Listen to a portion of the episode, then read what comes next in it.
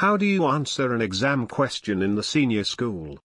Answering exam questions is a skill in itself, because you have to be able to take the knowledge that you have about the subject, and then answer it in a way that actually accrues some marks from the person marking the script. When you think of any exam question, you have to think about what is the marker looking for, how are they going to mark this? How many points do I have to make, in order to achieve the marks? So let's take a typical question in a geography exam. This is a question about the atmosphere. The question is, explain why there is surplus solar energy in tropical latitudes, and a deficit of solar energy towards the poles. You may answer using annotated diagram or diagrams. The mark allocation for this question is for four marks. First of all, we have to have an idea of how on earth does a candidate achieve those four marks. What is the examiner looking for, in order to give each mark? A fairly typical set of marking instructions will indicate quite clearly what they are looking for, but you as a candidate, sitting an exam, don't really have that knowledge. Generally, when you're looking at a senior exam, every correct point will achieve some sort of credit. A well-annotated diagram which explains some points can get marks for each of the things that the diagram is explaining. When you are writing down an answer, you would typically get one mark, for a fairly detailed explanation of a point, or if it's a limited brief description cum explanation of two factors. If the detail isn't quite there, you might get a mark for two relatively brief points. Typically what a marker is looking for, is a point to be made and then that point expanded, and explained in a bit more detail. You could get one mark in this question for: the sun's angle in the sky decreases towards the poles. Due to the curvature of the Earth, this then spreads the heat over our larger surface area. The point you are making is that the sun's angle striking the curvature of the Earth has an impact on insolation. That's the first part of it. But you need to further explain the point, which spreads heat energy over a larger surface area, to get the full mark. If you just mention the sun's angle in the sky decreases towards the poles due to the curvature of the Earth, you would get credit, but the marker would be looking for another point somewhere. It might be another unrelated point, maybe another brief point, in order to give you a mark. Another point could be the sun's rays are concentrated on tropical latitudes, as the intensity of insolation is greatest, where the rays strike vertically. So again, that's another way of explaining that in the tropics, there is more intense insolation, because the rays of the sun are striking vertically. The first part is explaining that there is greater insolation at the tropics, due to intensity of the sunshine, but the second part of the answer, in order to get a full mark, is that the sun's rays have to pass through less atmosphere. The second part explains that the rays are striking vertically at the tropics, in order to get the full mark.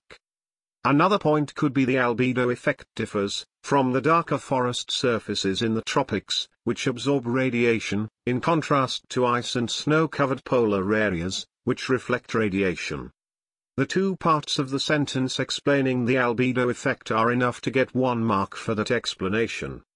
There are obviously other points that could be made, such as the tilt of the Earth's axis resulting in the sun being higher in the sky, between the tropics, throughout the year, which focuses the energy. There is no solar insolation, during the winter solstice, at the poles, producing twenty-four hours darkness. Whereas the tropics get insolation throughout the year. There are a number of points that can be made. Let's look at a typical sample answer, and see how a marker might give that answer credit. Tropical latitudes receive more sun than the poles. This point would get credit, but it needs a bit more, in order to get a full mark. Sun always overhead, unlike the poles where the sun shines at a low angle. Completes that explanation, and so one mark awarded for those first two sentences.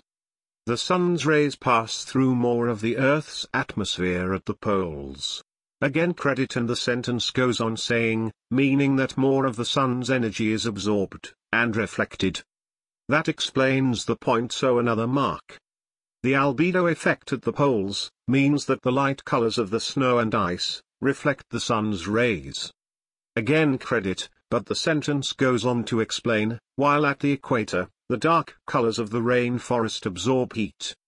Again a full mark, so three points are made and expanded on, that would get three out of four marks for this question. I would always suggest that a simple diagram can add something to an answer, and it may be, your written explanation isn't quite clear, but that diagram helps you get over the line to make your point. If you were going to answer, the sun's rays pass through more of the Earth's atmosphere, at the poles. A diagram to show that. To make absolutely clear the examiner knew you understood the point will help you get that elusive mark. What you can take away from this sort of question. First of all, explanation is required, because explain was the first word in the question.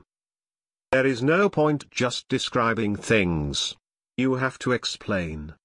Second point is, that in a senior exam, you're looking for a more detailed explanation, in order to get a mark. Certainly more detail than required in middle school exams. You make your point, and then you make sure you have explained that point, by giving a bit more clarification, or a bit more detail. That's the only way you're going to make sure that you get credit for each point you make. The way I would think about if I was sitting an exam, I would make the point, that for example tropical latitudes received more sun than the poles. That's the point made, and then I would think, right, what more do I need to do in order to make sure I get that point across? What more explanation can I give to explain why tropical latitudes receive more sun than the poles? When it comes to answering a question, you look for a point. You explain the point as much as you can. Assume your explanation is lacking a little bit, add more detail, make sure you put in a diagrams as well. For four marks, you're looking for four detailed points, and usually that means at least one sentence with two parts to it, or it could indeed be two separate sentences, to make the point. Examiners are not looking for lengthy answers. They are looking for clarity of explanation, so it doesn't need to be a long answer. But you have to make sure that it is a clear point and that point is explained. I hope that my explanation of how to answer an exam question, and that's only one on the atmosphere, will be useful for you, when you are actually preparing answers for examinations.